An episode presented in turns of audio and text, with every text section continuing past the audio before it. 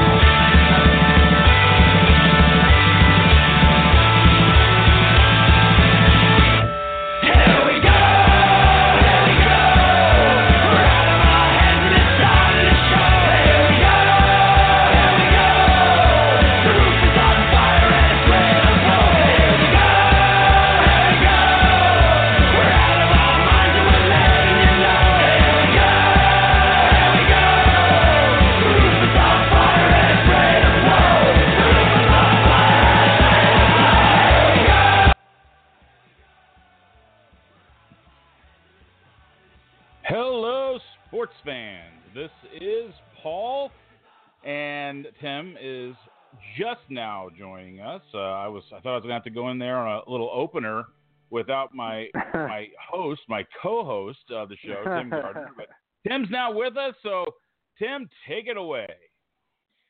Hey guys, welcome to the Double OT podcast. Uh, as we do this every 6 p.m. on Wednesday nights, uh, Pacific time, 9 p.m. Eastern, and uh, with me, as always, is Mr. Paul Beyer. He introduced the show a little bit earlier. How are you, Paul? Uh, I'm uh, I'm well. I uh, I, I am uh, I'm I'm probably just as eager to get into this show this evening as you are. So much to to, to talk about uh, our Seahawks and so forth, and and and I I don't even know if we want to talk politics. I'll be honest with you. My God in heaven, it seems like everyone thinks the world is either either the best thing ever or it's literally disaster mode and the sky is falling and brimstone and and fire pits are going to open up here soon. So anyways, long story short, uh, hey, how are you doing? I'm okay. I've had, I, you know, one of those days today, but you know, I'm pushing through it. So, and as long as I'm not drinking, I'm doing all right. So, hey. but, uh, uh, man, yeah, no, I, I, uh, yeah, there's no inner between when it comes to politics, and you know, I've, maybe for the last half of the show or like the last, you know, we only have an hour show tonight, so we'll, we'll uh, we'll we'll touch on it probably for final rants. But yeah, Paul, there's no inter, you know, there's nothing between. It's either hell or high water when it you know, when it comes yeah. to to, uh, to what's going on with politics right now. And to be honest with you, you know, I I hold the position of, you know, I, I'm kind of neutral on though I'm one of the very few, and um, you know, we'll explain that a little bit later. But um, Hey man, so let's go ahead and talk about Seahawks. And you know, unfortunately, guys, if you want to hear some optimistic radio tonight or podcast tonight, this is not going to be your podcast. Um, Paul doom and gloom. Prob- doom and gloom. doom and gloom. Yeah. Um, I, you know, I, I, I'm, I'm sorry to say this, but I think Sunday night's performance was absolutely fool's gold. Other than the offense performing the way that they, they did, and there's some highlights to you know that really take away from it from the offense. Paul and I cried out about this last week about where the hell is the offense? Well, they showed up, but what the hell? Where the hell is the defense this week? I mean, you know, it, it just seems like a trend over and over. I know I know coaches are watching game tape and yada yada yada, but that's too many yards you give up, too many big drives, and a guy like Tyrod Taylor absolutely made your defense look way pedestrian on Sunday night or sorry Monday night, excuse me. Yeah, uh, understatement on that one. I mean, we we uh, it was apparent even early that uh, where there was there was zero containment when it came to Tyrod Taylor. I mean, the uh, the defensive line, who really is the ones responsible for that, uh, whether it was Frank Clark on the outside or Cassius Marsh, you know, when you're facing a mobile quarterback, and we really probably haven't faced one like Tyrod Taylor with his skill set uh, uh maybe it's probably been since uh, uh, the healthy and good Colin Kaepernick days, uh, where he was as dangerous and lethal as anybody that you could ever see in that position. But it was so important for them to keep him in the pocket. And what what happened? You saw guys swing and miss, and Tyrod Taylor was, was getting out and pretty much could do anything he wanted to, either run or or find a guy open. It, it was the NFL guys make open uh, Jeremy Lane was uh, getting torched. Uh, uh, there was zone breakdowns on the uh, intermediate uh, inside and outside outside routes. About the only thing that was decent was our sideline deep sideline ball coverage from the corners. Um, and then you know they they ate us up on the running game. Now I, I will say that there's been a lot of talk this year about how Buffalo's running attack has been pretty has been much better. Uh, but uh, still, this team specializes in stopping the running game, and they just looked they looked bad. And so, you know, is it because uh, the injuries? I think par- partially, absolutely. But I also think you know the coaches definitely need to address uh, before these games start, and they they know what their team is capable of, and and I don't think right. that uh, they I don't think they they were they, I don't think they prepared these guys very well for this game, to be quite honest with you. They didn't, and it seems like they looked past uh, uh, this team. I mean, they looked like they pat, looked past uh, Buffalo for New England this week, and so um, you know, the thing for me, when I, there's a couple takeaways I look at, you know, right now. A, you miss Kam Chancellor. B, you miss Michael Bennett. And then you look at the downside of, of what the defense was was uh, presented on uh, Monday night. You look at Kelcie McCray, just you know, he was just off on a lot of plays there. You I'll also look at Jeremy Lane. I mean, I, I texted you, Paul. I was just outright mad about what how the defense was giving up big plays, and I you know, I admire Sherman's a really aggressive play, and we will talk about that. You know, the field goal play at the end of the half here in a bit. But I mean, when I look at just just as a whole, like how they were getting carved up, they made Tyrod Taylor look like an elite quarterback. Now, my little rant on this is you can't make Bobby Wagner do everything because Bobby Wagner, like, what would he have, like a team high 16 tackles or something like that? Paul, he's he was out of his mind when it came to 16, tackling, but 16 tackles. Yep. Unbelievable. Yeah. I mean, he cannot be the only one that's doing his job. I mean, he was just all over the field, but you know, he can't play corner and stuff and you know, Sherman can't do everything as well. I mean, that's where you miss Bennett and that's where, you know, Avril did a pretty good job, but you know, he got held and we can complain about the officials, but Paul, we did that last week, and I don't want to do that again. That's going to give me a headache. So, but to to be honest with you, yeah, it sounds like we're being pessimistic about this, but you know, I you know we are, and we have to be because right now, if, you think that this is a Super Bowl team, and I mentioned this to Paul the other night when I was texting him, it's not. It's not a Super Bowl defense, and it sure is not. It sure as hell not a Super Bowl team with that running game. They have no running game at all. Christine Michael reminds me of Shaun Alexander in his last years when he used to run outside and and go out of bounds. I mean, maybe not that bad, but good lord, Christy Michael is awful. He's just not a good running back, Paul. And I, I mean, I understand, you know, you can get the line situation, but you know, George Fant was doing a really good job. Britt was doing a decent job. I'm not going to even mention Gilliam; he's just pathetic. But some of the other guys on that line, they're serviceable. Um, but it's pretty sad that that you know, there's just no run game to speak of. It's essentially Russell Wilson passing what you know. What did he do the other night? 40 times or so. I mean, it's unbelievable. And again, no ball control it was just a lopsided thing for offense. Again, it was like Buffalo having having the, the football. What what was it like? Sixty percent of the time, seventy percent of the time. Again, Seattle only had what thirty percent of the time. And it, it just gets old. It, it's a thing that happens every week. Defense doesn't get off the field, and you wonder why the defense got carved up on Monday night. Is just because they're tired. They are tired, and they're without their mm-hmm. guy. So, look, I mean, it, it just becomes old. No running game. You can't take anything off the clock. That's a blueprint. Teams are watching that, man. And unless they get Thomas Rawls back or some guy who can run the football, I really don't like their chances going forward uh, to make a successful run at the Super Bowl. I'm sorry. Hey, uh, I don't dig- disagree with anything you said, and, and I'm going to try to to shoot this as straight as possible uh, because you know you look at these rushing numbers uh, 12 carries for 33 yards. First of all, when's the last time you can remember a Seahawk coached Pete Carroll team with only 12 rushing carries in a game? And and when you even break it down further, uh, of those 33 yards, 10 were by Russell Wilson, who can, can hardly move right now, and 13 were from Tyler Lockett on one carry. So 23 yards of 33 were from those two guys. And here's the here's the real kicker. Christine Michael, five carries, one yard, one yard. Uh, yeah. I, I am going to put it on the. Uh, I'm going to put it on. I'm going to put it on Christine Michael a little bit, but I'm going to focus really on the line because I think, you know, you, you touched on uh, the, the what they're doing, and it's it's so clear to me that uh, they're they're just there's no there's no semblance of a of a unit when when they attack a, a defensive uh, front. And what I mean by that is is that you have a Justin Britt who's doing his job. Actually, you know, Pro Football Focus. Hey, Chris Collinsworth. Uh, he was he was rated last week as the number one center in the league. You know, Pro Football Focus has him rated as number one center in the league.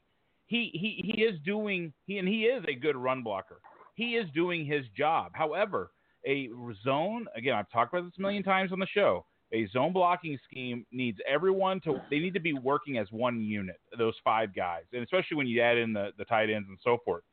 Uh, and they're just not even, they're not even close. I mean, George Fant is, is doing an, a, a job that you would expect actually he's no he's surpassing what you would expect from a guy in his situation. I would say okay? you know what let me let me intervene real quick. Yeah, go ahead. I think he's the second best. I, I think he's the second best lineman on this team right now. That's how bad this offensive line is.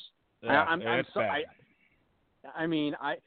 Glowinski just absolutely took a crap all over the place, you know, on a lot of his blocks. I mean, you look at you look at just everybody else that's on that line. Gilliam, I think, is the worst offensive lineman in all of the National Football League. He's he's terrible.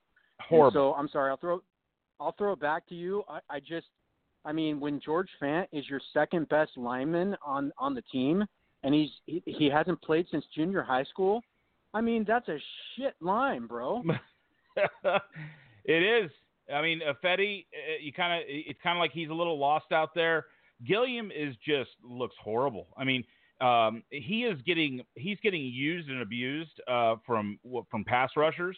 Uh, uh, uh, when he's trying to block on running plays, he's getting tossed around like a rag doll. Um, you know, Glowinski and the penalties. I mean, uh, really all of them and the penalties, other than Britt. Just it's it's it's you you cannot put a team that's already trying having a hard time finding its identity in first and 20, first and 25 every single time they get the ball. And that's that's what happens. That's what's been happening. And the fact that we're five, two, and one is almost unbelievable in itself. Okay. Yeah, we running know, away with the division. Running yeah, away with the division. You're... Yeah, that's how bad it is. but I mean, is un- there hope? Is there any hope? Is there any hope to turn this around? I guess. I mean, we could talk about how bad it is right now for a while, but is there any hope to turn it around? That's I think that's maybe the next topic of conversation. Well, yeah, I think so on one aspect because of the progression. And Jon Gruden was saying, "Hey, man, I like that George Fant kid." You know what I mean? I think I think George Fant actually he played above his like you like you mentioned he surpassed expectations. But the good thing is is that he can only get better.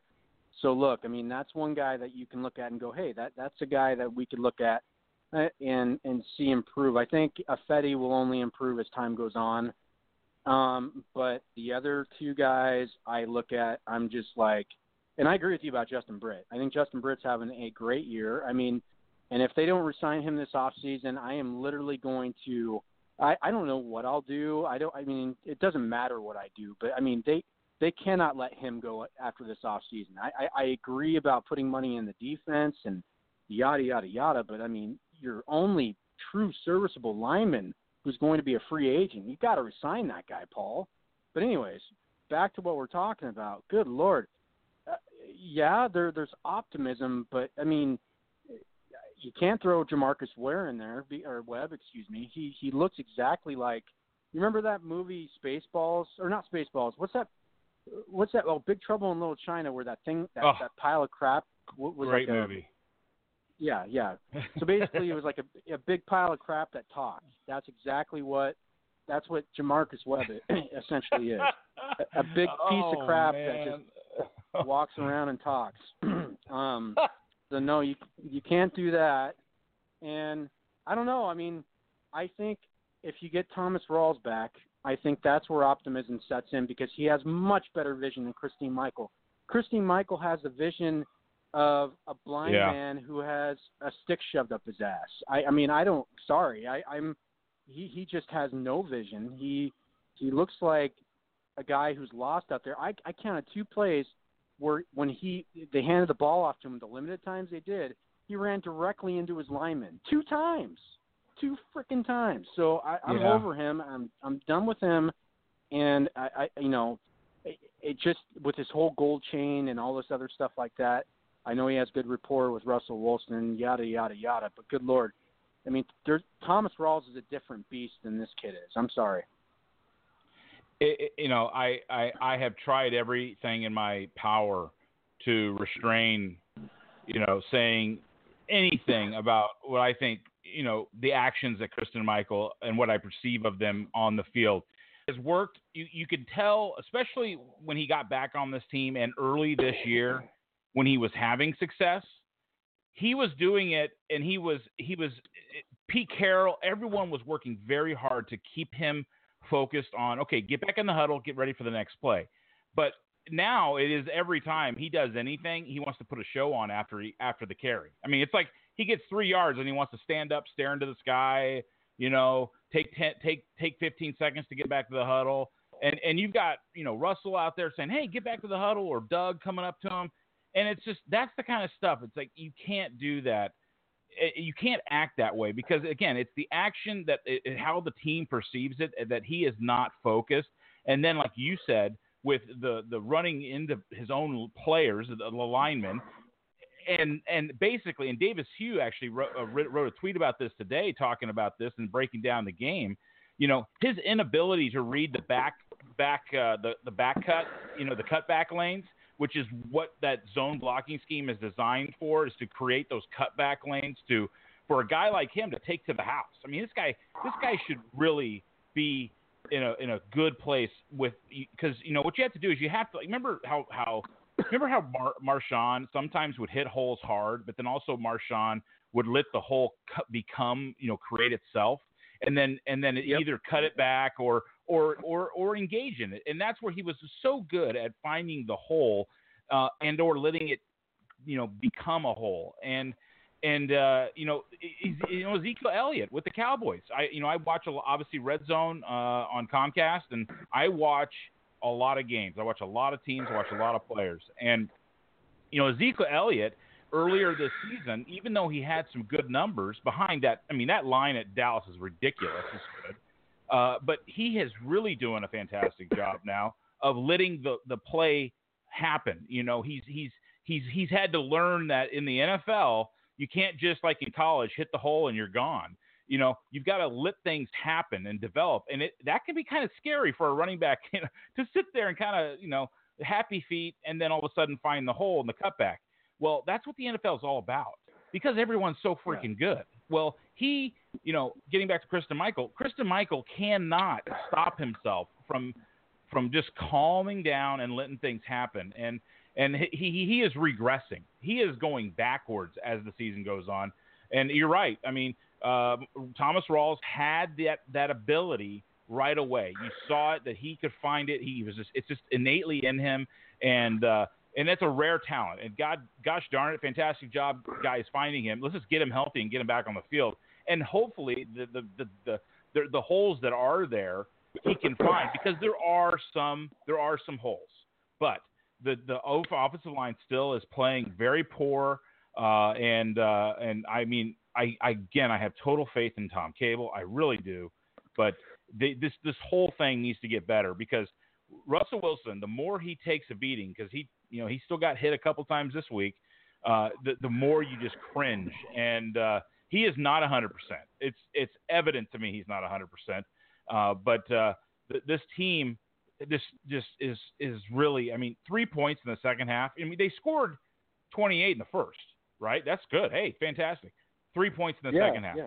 against a Buffalo defense. That's putrid, folks. Well, it's putrid. I mean, and well, yeah. I mean, I could talk about the play calling too. I mean, I I don't even want to go there with a lot of that. It's like you're in desperation mode in the first half, and all of a sudden you just go ahead and get comfortable and rely on your defense. I mean, that's the way I took it. I'm just like, come on, man, where's your sense of urgency this whole time? You got to. You're at a point right now where, I mean, you could have put the division away what three weeks ago, but you know, I and I get right now the divisions. I mean, they're two. The, the nearest one's what two and a half games away right now. So I get that it's pretty much almost done, but you never know. Thing is, is that you know when you play chess like that in a matchup, it can come around and bite you. Um, it, it certainly mm-hmm. did in the Arizona game, and it certainly did in the Rams game in the beginning of the year. It's, it, I, you know, the cute play calling. That's why a lot of the fans bitch uh, about the, the play calling because you know you you try to play chess when the other team's playing checkers. You know what I'm saying? So, it it for me looking at this this whole thing with offense is like, you know, you have the ability to just. I mean, Buffalo's defense didn't make any uh, certain adjustments in the second half. Was, they were drawing the same scrimmages, doing the same things that they were doing the first half. So, you know, that that's where I was just like, okay, you know, you put your foot off the gas, and then you have no running game, and so that's where the pessimism lies in. And, and you know, forgive me, folks. I mean, kind of a bad day. Yeah, I'm venting a little bit, but yeah, that was just not. That was not. I just don't. You know, when I look at this team, Paul, I don't get all like giddy like I did a couple years ago. Uh, even you know 2013, 2014, even 2012, like saying, yeah, this team is really they they can make a deep run in the playoffs. Because right now, it just seems to me looking at both sides of the of the football, and I know they get Kam back this week, but gosh, dude. I mean, you're looking at a team that they go up against New England. I wouldn't be shocked if Seattle loses by t- at least ten or over in the first time in Pete Carroll's, you know, ten years coach. I mean, I just wouldn't be shocked. Yeah that that's a well-oiled machine in New England, and you're in New England Sunday night.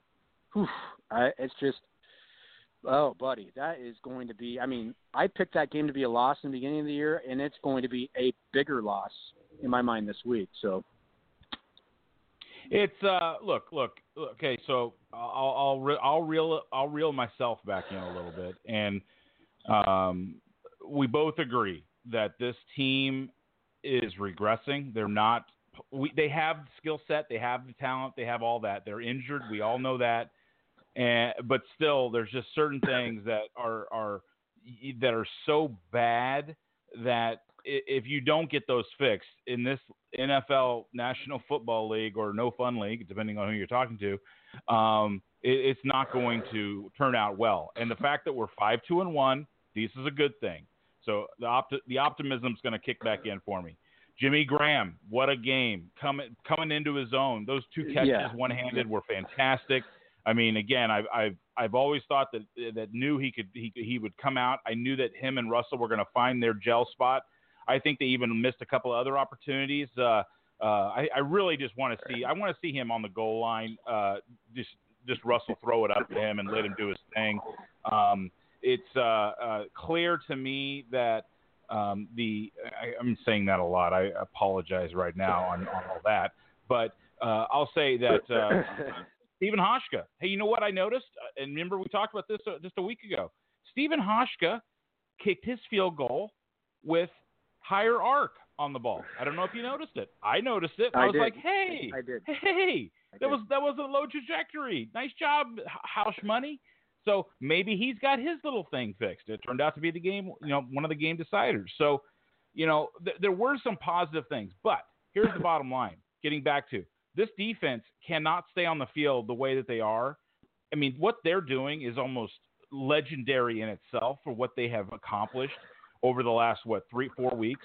Uh, being on the field for essentially more than three quarters of the game, and still, you know, giving this team chances to win. I mean, that that in itself is unreal.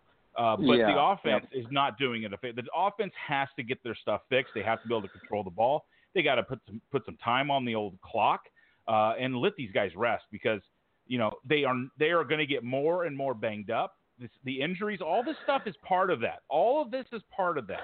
Okay, and they have to give the defense time to rest. So they go back out there and get after people, pass rush, which we can't do right now uh, because these guys are dog tired.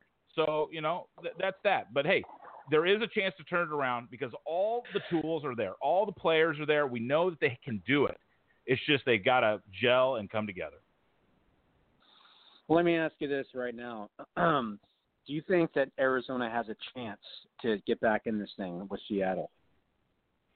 Honestly, yes, and and, and it's be, it's because the, this game and then Carolina, who who obviously uh, took care of business against the Rams, their defense is playing much better. Um, you know, I mean, you don't have to be a great defense right now to, to shut us down, um, but we also know that can change. The point is, is that absolutely the the Cards can come back and get into this.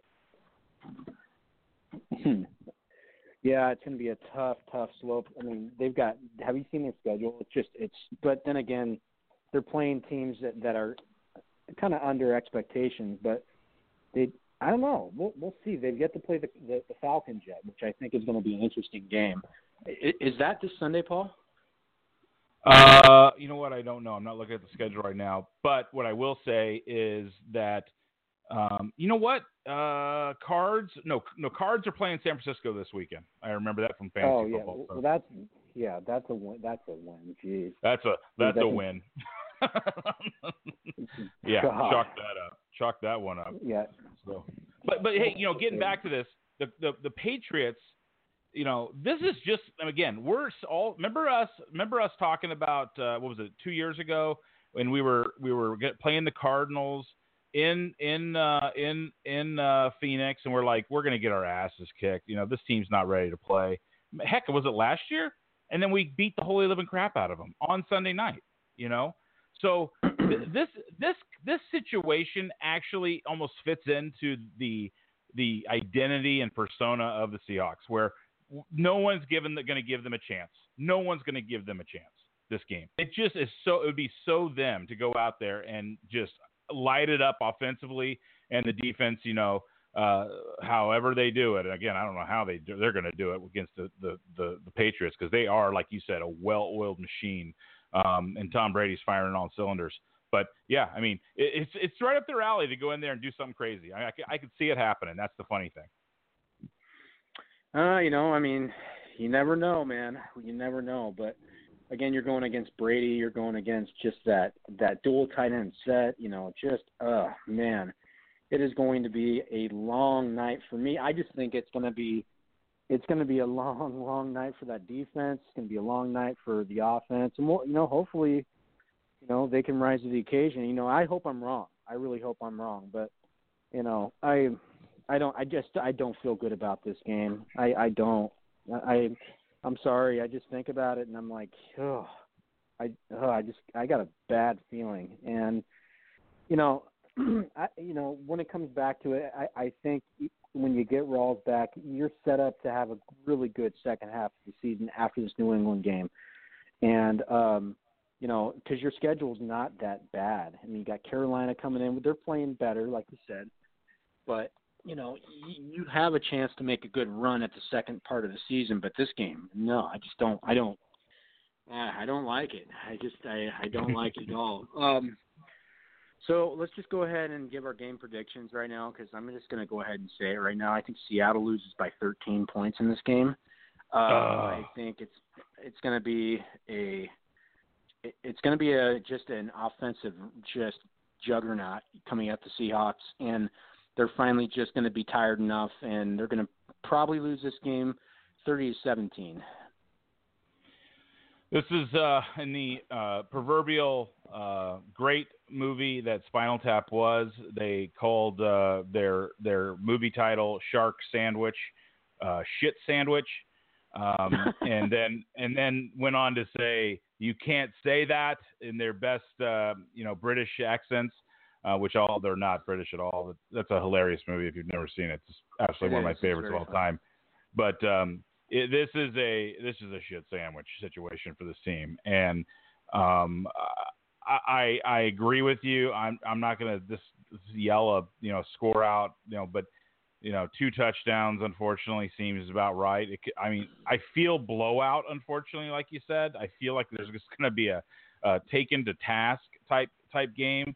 Um, and but but but there's two things that we all know about, and that is one, our the Seahawks love to show up on Sunday night or night primetime games in front of the rest of the league and play at a really high level, and two, they haven't lost by 10 or more points in so long. It's like 90 games, I think now, or something. It's some crazy number um, that uh, you just got to sit back and say, well, you know, that's what they do. They they stay they stick around in games and they they're able to play up.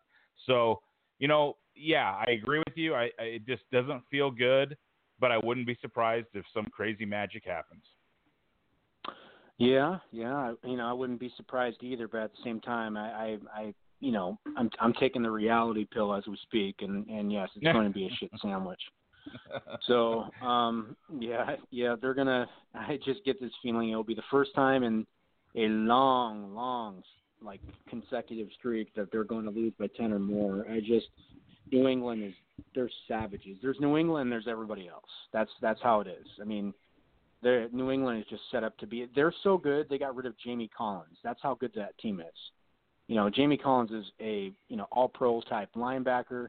Getting rid of him to go to the Cleveland Browns, they're that good. They can they can expend that guy. It's just they're unreal. They're I, don't know, I just give a lot of props to Belichick and company out there. So um, yeah, they got yeah. rid of Talib But two. I mean, a couple of years ago, they get rid of Talib. They, you know, they, they just what he does. I mean, what Bill Belichick has done with that team for so long. Honestly, it is unbelievable. It really is. And I am not a Patriots fan uh, like Mike Salk. I'm not a, a Patriots mm-hmm. fan and, and he's a closet one at that because he will never say it, but it's obviously very evident that he's a Patriots fan. Um, but uh, the, the, the bottom line is, and uh, again, sorry for that.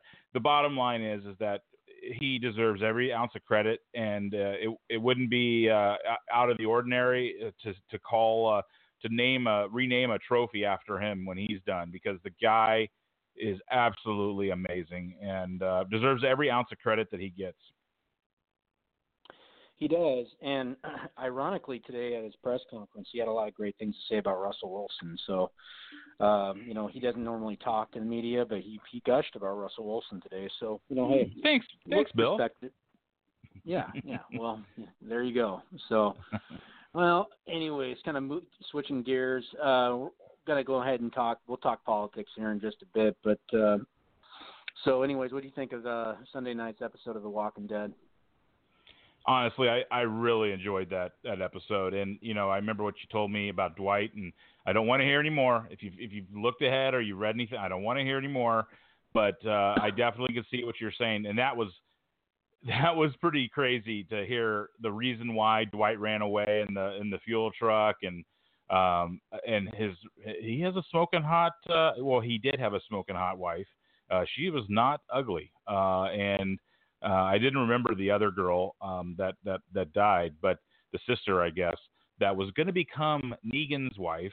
Boy, but man, Jeff, I got you got to see Jeffrey Dean Morgan just kills it as Negan, just kills Mhm. it because you're Yeah. you're sitting there going, just shoot the guy. I mean, Dwight, just shoot the guy. Just shoot the guy. It's over. It's done. You know. But he has everyone so wrapped around his finger uh, in, in his own uh, maniacal, egotistic, evil genius way. Uh, that uh, it, it, because you look at the situation and that like they they are they have a fine they talk about a well-oiled machine. I mean, he's got it rolling, uh, and and they got it rolling in every way, shape, and form because they've got food. They're putting food on the table. Uh, the, everyone is getting what they can to survive, you know. But you live under constant fear of Negan, and uh, man, it, it just it was a so, another solid episode from those guys. Really enjoyed it, and that song's still living in my head, by the way. Um, oh, but- I know. The one where the one where Dwight tried to escape. Yeah. Oh boy. Yeah. Not Dwight, but Daryl. Uh, Yeah. Yeah. No. Um. No, I, I'm not going to say anything about Dwight, but it does make sense about my my questioning about how he would turn. You know what I mean? Like because yeah, I think I think he relates to Daryl in a certain way where, um, I- you know, past episodes he was a dick, you know, but I think that he's starting to relate Daryl a lot more. If you listen to the very end, um, almost to the very end where Daryl's crying in his cell, that one part where Yep, he's, yep. you know, he's sitting there listening to him, you kind of think, okay, yeah, something's going to happen here, and I think I just think that Dwight is going to snap because you know, losing his wife in that way, you know, even though she's, you know, still she's I- is she one of Negan's wives or like uh, she what, is what Negan's wife. She is Negan's wife. Oh. So so she essentially gave herself up because her sister was killed when they were fl- fleeing in that uh in that just you know he blames essentially the whole reason he he hates Daryl so much Dwight does is because when they were running or fleeing from Negan in that fuel truck uh because of that interaction with Daryl uh they you know ended up getting the the truck exploded and, and all that crap well that whole instance cre- created a scenario where Negan's soon-to-be wife, who was the, his his wife's sister, died, and so the only way to save Dwight's and his wife's you know life from Negan is his wife had to give herself to Negan as his wife, and that's what took Mm. place. So that's so that's why Dwight hates Daryl so much. But like you said, at the end of that episode, what you could see is Dar- Dwight was realizing that Daryl is just doing what anyone else would have done. One and two, he is so strong, and he admires. He's starting to admire the strength of Daryl because Daryl still won't turn. He won't call himself Negan. You know, I'm Daryl. You know, and that was so freaking awesome. And then at Yeah, the same yeah. time, He's Daryl is showing Dwight that there is a lot of horribleness in this world, but the only way you're going to save yourself, who you are, your own identity, is if you refuse not only to to, to you know follow these these you know uh, crazy nut job leaders, but stand up for yourself. And uh, uh, and it's hard. You know, look what Daryl had to go through. I mean, horrible, right? Anyone would have just said, "Screw it." Yeah, you're right. I'm Negan. the the amazing part of this show is these characters are so awesome. And again, just another example. But I totally get what you're saying. It, it, it's feeding right into that. Dwight's going to want to save his wife, get her, get Daryl, get the hell out of Dodge, and uh, and get get some war uh, fixing uh, because uh, it, it's going to be interesting when the kingdom and everybody else gets together. It sure is, yeah. And I'm looking forward to next week's episode. It's actually going to be a 90 minute episode, so we'll see what happens. They go to Alexandria, uh, Negan and the Saviors do, which should be a very interesting episode. So we'll see. Um, I, I do think that that um, you know it's going to be Negan's world for a long time until you, you know you get the people. But I think that's going to be a key on the All Out War, though, is when Dwight. I think Dwight is going to turn. That's just that's what I think. So we'll see. We we I don't know. I mean, they write it a lot different than what they do in the comics. So we'll we'll definitely ta- uh, check it. They're going to need, in order for Rick and the and the gang to to to to you know take down Negan. Okay, and you assume that that has to happen at some point, right? But the the Mhm. only way it's gonna happen is if someone inside turns, and and you know you you find out even through the governor and interactions with all these crazy people they've come across the the people that turn like even look uh when the governor in the governor's relationship it was uh uh Daryl's brother um God Merle, help me out yeah. here Merle Was Merle, who Merle, who we all hated, right? We all hated Merle, and then at the end, you loved. I mean, I cried when Merle died. I cried because I was. I mean, I didn't cry like you know whimpering crazy little little boy, but you know, I was like, man, you know, ah, that sucks, you know, because Daryl was fit, getting his brother back, and man, uh, it just it, it, the, the the reason that you the only way that they're really able to take someone down is they got to get help from the other side inside and and whether it's Dwight and or other folks that help out, you know, it, it's going to have to happen, but you know it's going to happen at some point in time. Yeah, you do. Yeah, you do. So, right on, man. So, um, just wanted to check on the Paul project, see how that's going for our listeners. Uh, yeah, well, the latest, uh, I had put a video up yesterday, actually. Um, I had a weigh in on Monday. Uh, lost another 10 pounds over the last four weeks. So that's, that's a, that's a positive. Um, had a little, uh, well, uh, again, I know everyone's going to say I'm crazy here, but I, I actually gained six pounds. Uh, I know you're like, well, Paul, what are you doing? Eating McDonald's? What the hell happened? honestly, nothing. I didn't. I didn't change my food. Nothing changed. Nothing. Everything has been the same.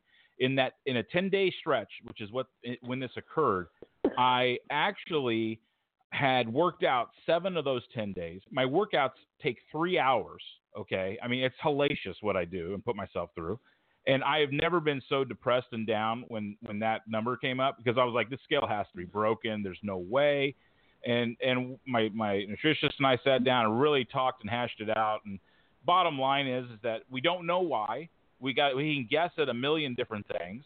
Uh, whether you know somehow I I my muscle mass increased, you know, because of the workouts I put myself through, or what. But the long story short is it did happen. But the good news is is that over the last four weeks I lost ten more pounds, and, and that's you know that's two and a half pounds a week. Uh, that's that's a solid solid, solid, and, and healthy weight loss. And uh, you know, I'll, I just continue. You know, nothing's changed. Uh, I'm gonna, I'm gonna, I'm gonna get there. I'm at 403, three pounds away from 400. I want that number so bad. I want to get under 400. Um, and that was frustrating, but we're gonna get there, and uh, I'm gonna get there before Thanksgiving. That's um, that's my thing. I'm telling myself right now. Um, and uh, uh, I'll make it happen. So we'll uh, I'll, I'll get something out to everyone. You can definitely check it out on my Facebook page, The Paul Project. Uh, number one, you can find it obviously connection through uh, my Facebook page at Paul Byer. Obviously, I tweet out all the information at pbizzle, p b i z z e l, and you can also just follow me on Instagram and or uh, on uh, on Twitter at the Paul Project, the Paul Project, number one.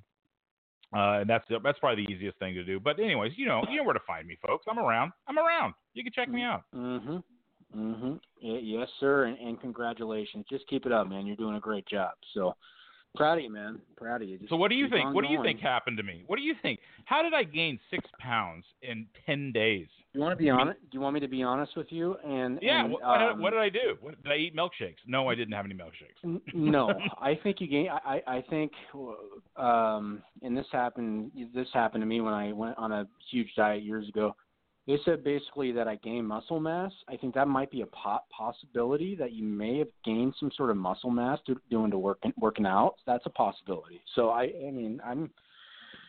That's just my thought process. I think maybe you, you know, when they say you lose weight and then you gain muscle mass, you're going to gain gain some weight back. So that's a possibility. I I don't know. I'm just throwing that out there to you, man. Well, the, the other thing, and I think this is probably the more likely scenario, is uh, Mhm. I was I've been under a lot of stress with my move, obviously, and all the preparations I took to to obviously make sure I didn't hurt my back. The the weight the weigh in the last weigh in that that ridiculous weigh in where I gained six pounds. It was right before the move, and so she thinks Mhm. that my stress might have messed up just how I was kind of you know I was holding on to calories, you know, holding on to calories or holding on to food and um, and that might have been why uh, that number came in the way it did. Is it's just stress, just pure stress. And I was I was very stressed out. So, you know, whatever. It's over. It's behind me. We're moving forward. Well, we're not going to look at the negatives on that. We're going to look at the positives because you come so far. So that's the big thing, and you just keep on doing it, brother. I'm I'm proud of you. I know Barry is too. So, um, all right, we're going to do one last little brief sports talk, and then we're going to get into politics. Just want to get your quick, you know, minute or two take on the Huskies. What do you think? What's going to happen uh, going into the end of the season? Do you think they're going to roll, or do you think that there's a loss in their schedule? And uh, did they get screwed again? Let me start on the way that the national media and ESPN, especially, is treating this team is completely unfair. Uh, the the the the committee to again, I don't I don't know what happened tonight. I mean, well, yesterday. Did, where where did they have them ranked yesterday? Did they have them ranked fourth or fifth? Did they move Ohio State in front uh, of them? I didn't even look. Yeah, Ohio State's in front of them. Yeah. Oh my God. Now I am not a Husky fan. Every, you know that. Everyone knows that. I'm not a Husky fan. Mm-hmm. But I'm going to tell you right. right. now, they deserve they deserve to be in the top four. Okay. And I think Ohio yeah. State's good. I think Ohio State's good. But I'm sorry, they have a loss to Penn State. Okay. And Penn State is not a good team. Uh, right. and, and, and, this just this is the stuff that the, ESPN, if you've noticed, folks, on ABC's you know game of the week. Well, obviously ABC owns ESPN. The Disney company owns all of them. Well, what do you see every week? Who's playing on the five o'clock game? Well, it's it's probably going to be Ohio State. All right. And and the thing mm-hmm. is that you're it's always a Big Ten team. Well, the Big Ten is getting its props blown up, and I trust me, I think Michigan is freaking ridiculous. I think they're really good. Okay, I think Ohio State's really good, but they're not undefeated, and they and they just don't deserve it right now. You know, based on the logic that the way this committee has things set up, Alabama could literally lose twice going down the road here, and I will guarantee you they'd Mm-hmm. still be in the top four. Okay, it, course, it is th- this this this this methodology that they're utilizing is so bad that it's they're getting such a raw deal. They they have clearly proven that they are one of the best teams in the country. They are playing out out of their minds the way this offense can play. I mean, it's so it's so explosive. Um, and look, you know, ESPN throwing them a bone by coming out here for game day this weekend. Great, whatever. You know, I, you know, I don't give a rat's ass about that. If I'm a Husky fan, I don't care about that stuff. What I care about is getting respect, and they're just not getting it, and it's really, really sad. And ESPN, the, the way they covered this, for instance, this this last week's uh, Monday night game with the Seahawks, I felt like I was watching the Bills network. It was like yeah. They all they wanted to talk about was Buffalo Bills, and it's like, guys, you're supposed to talk about both teams. You know, you're you're talking about you're you're it, no, none of that. It was it was all about the Bills. It was all about Rex Ryan. It was all about you know Shady McCoy and how good he is and blah blah blah blah blah blah blah. Nothing about Seattle. It just it's pathetic how they treat this market and and they treat our teams. And I I just it, it infuriates me like nobody's business. Yeah, it infuriates me too. I, I mean, did I tell you that Sean McDonough was bad? Yeah, he's bad. He's just bad. not. I, I, I he's not good, and that Monday Night Crew is just awful. I, I don't know. Horrible. It, it's just just such a wide despair. From I, I don't like Collinsworth either, but good lord, I mean, he looks like you know John Madden compared to you know any of those guys that are on there. I mean, just Jon Gruden was terrible. I just oh god, I can't. I don't even want to go into that, but um you know, you know, you know, my take on on the Huskies is, you know, you just keep on playing the way that you keep playing, take care of business, then you'll be, you know, you'll be there. Just control your destiny. I mean, I think the thing is, is that they Jake Browning is such a good quarterback. I think I would put him. I mean, give me give me one more year of him doing what he's doing, and I think this guy is just an absolute stud. He'll be in the NFL for sure. So, um, I I I really like what they're doing. They, they're, I mean, John Ross can you, Paul, how great is John Ross? He he's definitely a first round talent. He's awesome. He is Electric. so good. Yeah, and so you, you'll you'll definitely just keep playing the way you're doing, and you're going to be okay down the stretch. So, um, yeah, that's and all, that's all, really they can do. That's all they can do. That's all they can do. But I will say this real quick about Ohio State's rampage against Nebraska. Nebraska almost lost three times this year to really inferior opponents.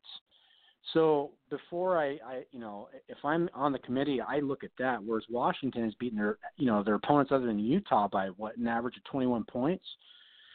So you know, look, I, I, I don't know. I mean, Utah, I think to me is they're an awesome team. They they are very very good. Their defense is very stellar. Um, you know, but but again, they're a year away, and the Pac-12 is just not known to be a great conference. So, um, you know, we'll we'll see what happens. Um, but if Stanford forward, was but, uh, undefeated, if Stanford was undefeated, they'd give them all the credit in the world. I mean, I, I truly believe that. So Oh, I mean, sure. it's it's Sure. they're being selective. Again, it's it's selective on how they because there's not a lot of Husky fans, you know, in the in the Northeast. Um, and uh, it's who's paying their bills. That's what they look at. And ESPN, whether they admitted to it or not, ESPN has their hand and a big hand in who is picked to be on not only the committees that make the decisions for these teams, but also I think on who the teams are, because markets and and and uh, who's going to travel to to those bowls, that's a huge part of who they end up putting in those games. And look, I'll say this one last thing, and I'll, I'll trade it off to you. In my opinion, Alabama is not only clearly the number one team in the country, they are heads and tails the, the number one team in the country. I mean, this team. It, I mean, I- I don't, I don't see them losing a game. I truly don't think anyone can beat them. Okay, I don't think No, I don't think anyone can beat them. Their defense is so ridiculously good. Their offense is just good enough. It's the, the defense is the whole point. The only team yeah, that has, NFL defense. You know, that's exactly right. And they're they're big, fast, and ridiculous. So, um, yeah, th- look, any given day, sure, but I, I mean, they're they are the best team in the country, and, and no one's even close. Yeah, I wouldn't even throw Clemson in the same neighborhood either. I I, I just think Alabama's that good. I, I you know what I want, and and just because I'm from this area up here, I want to see a national championship with Michigan and Alabama. How awesome would that be? Oh. That'd be just cool to watch. Just be And fun, you're matching- hell to watch. You're matching coaches that are actually really good at their craft. I mean, I, I mean, I, we all hate John Har, you know, J- uh, Jim Harbaugh up here, but Jim Harbaugh is a awesome coach, and you can see what he's doing with Michigan. Boy, I'd love to see Michigan. I'd love to see Harbaugh versus Saban. I think that'd be an awesome matchup. Yeah, it would be an, it would be a great matchup. All right, Paul. We got eight minutes left of the show. Just going to do a little politic talk real quick, and then we'll we'll close that out and maybe do a couple, maybe a final rant if we have about a minute. But just your thoughts on as the smoke has dissipated, what's been going on w- with people's reactions about Trump becoming president today, um, and um, you know, I'll just go ahead and kick it off with my reactions on it. You know, I, I was really indifferent. I mean, I don't like Hillary at all. Um, and, I, and I'll admit though that you know, you know, I'm I'm more of a libertarian, Paul. So I, pre- you know, I voted Democrat this year, but I felt like my wo- my vote was was really not wasted because Trump became president. I like what Trump has to say a lot of times, but at the same time, I look at you know what a lot of people you know look at. You know, he's against you know the lesbian, gay community, and of course transgender communities, yada yada yada. But then again, you think about it, the House are the ones that overturn these bills, so you have to look at what what the Congress is going to do. It's not really a one man, but he can, um, you know, veto some things if he wanted to. But you know, looking at this, I mean, you know, he seems like a, you know he very genuine when when it when it came to being very grateful, and I Mhm. think he's not going to be as radical as a lot of people are are, are going to make him out to be. Um, but we'll see. It, it remains remains to be said. I mean, I, I'm not too worried about him becoming president just because, you know, he was against a lot of the Bu- Bush's values, and I know you're a big Bush Bush guy, Paul. But I'm just. oh just no, you know, I'm not. I, am not. Don't say that. I am. I, okay. I gotcha, I gotcha. despise the Bushes. I despise. I'll say it again. I despise the Bushes. Okay, I got you. I got you. Well, he's pretty much anti-Bush, and for me, going somebody going in the office who doesn't have the same values as George Bush, I think I'm gonna be. I'm gonna let this one ride out, and I think I'll be okay with it. You know, I your your your approach is what I would hope others would have in in regards to not only Trump but whoever it was. I mean, eh, take a deep breath, take a step back, regardless of whichever candidate you supported here, and then say, okay, I I don't like this person, maybe. I, I, I disagree with them on all of their, their their not only values maybe potentially or or uh, or stances on issues, but then also remember that a lot of that is ginned up by the media and or whatever you know talking head is talking on that particular network or whichever it might be. A lot of that is created in narrative eh, that that I'll be honest with you I don't trust at all. I don't trust media. I don't care who you're talking to. Everyone's got an agenda and and what I am going to trust here is I'm going to trust the actions of the person okay I, when when when when when Barack Obama was elected president I did not support him on any of the stances that he had. Okay, but when he was elected, at the end of the day, I said, you know what, this guy is going to have a opportunity like no other to bring this country together. And I, I actually had a little bit of excitement because I was like, you know what, I'm going to let the see. I want to see what this guy can do, and if he can, because he can bring us all together the African American community, the the all you like you said, the gay, lesbian, bisexual, whatever you know segment of society you live in, exist in. He was the guy that could bring it all together because he in himself is part of those demographics, right? And and you know what? This country is farther apart, in my opinion, now than it's ever been. And it's just like you just you look at, you know, don't sit here and start blaming everyone else in the world. Just look at this is the guy that was the leader, and this is what took place. And I, I, I, I sit here and say this, plain and simple: the actions and the the results will speak and determine whether or not Donald Trump is a good president. And like you said, taking a step back and just letting it play out, we all should do that. And if it was Hillary, I wouldn't agree with her. And look, I'll tell you right now, Trump Trump was not my choice first, second, third, fourth, fifth, sixth, even in the primary. Okay. I was amazed this guy got elected. But at the end of the day, yeah. I was I selected, in my opinion, to be determined, as opposed to someone that I have zero respect for, and and again, we won't we don't have time to even get into an ounce of it, but someone I don't trust with anything, and I took to be determined because I don't know what the hell is going to happen. I honestly have no idea, but I'm willing to give to be determined a chance as opposed to the the latter. So you know, that's where we're at, and I just hope we all can just relax for one second, you know, and realize that you woke up this morning, the sun came up, you got your pants on, you made some coffee, you went to work. You know, it, nothing's changed. No, no, nothing has changed, and which leads to me to my final rant when it comes to people just in general about pretty much just picking the better candidate and whatnot, and who you feel is a better candidate. I mean, my final rant basically is: is if your candidate did not win, you know, it's not the end of the world. And I'm going to branch off what Paul says. He makes good points. Not the end of the world. Know, what you need to do is, you know, if, if you're a person of faith, believe in faith. If you're a person that doesn't believe in faith, and believe in science. If you're a person that just believes in taking one foot after the other, believe in that. But my mm-hmm. point is, is that if you have a higher power that you believe in or you have a system that you believe in, stick with that. But at the end of the day, be the most productive person you possibly can be, do the right thing, make good decisions, and then it won't matter.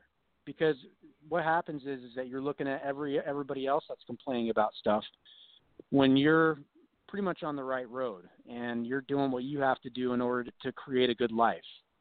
And so my final rant is as opposed to worrying about what you can't control, why don't you worry about what you can control? And that's my final rant of the night. Go ahead, Paul. Tim, I want to say that that was probably the most eloquent, well stated topic, answer, anything you've ever said on the show. That was fan freaking tastic. You just knocked it out of the park, my friend. And and I, I mean, I don't even want to end on a. I don't even want to. I was going to end on a negative note, but I have to say this because it, it is just ridiculous. Seattle Seattle City Council member Sawant right now is out there in downtown Seattle raising hell with all these freaking people, okay, wanting to to tear down the city for whatever reason. And again, it goes back to why don't you think about the things that you could do to be productive for the community as opposed to looking at tearing things down. And and these living living your life based on what other people do as opposed to like you said Tim, you can do to be better and make good good things for others happen.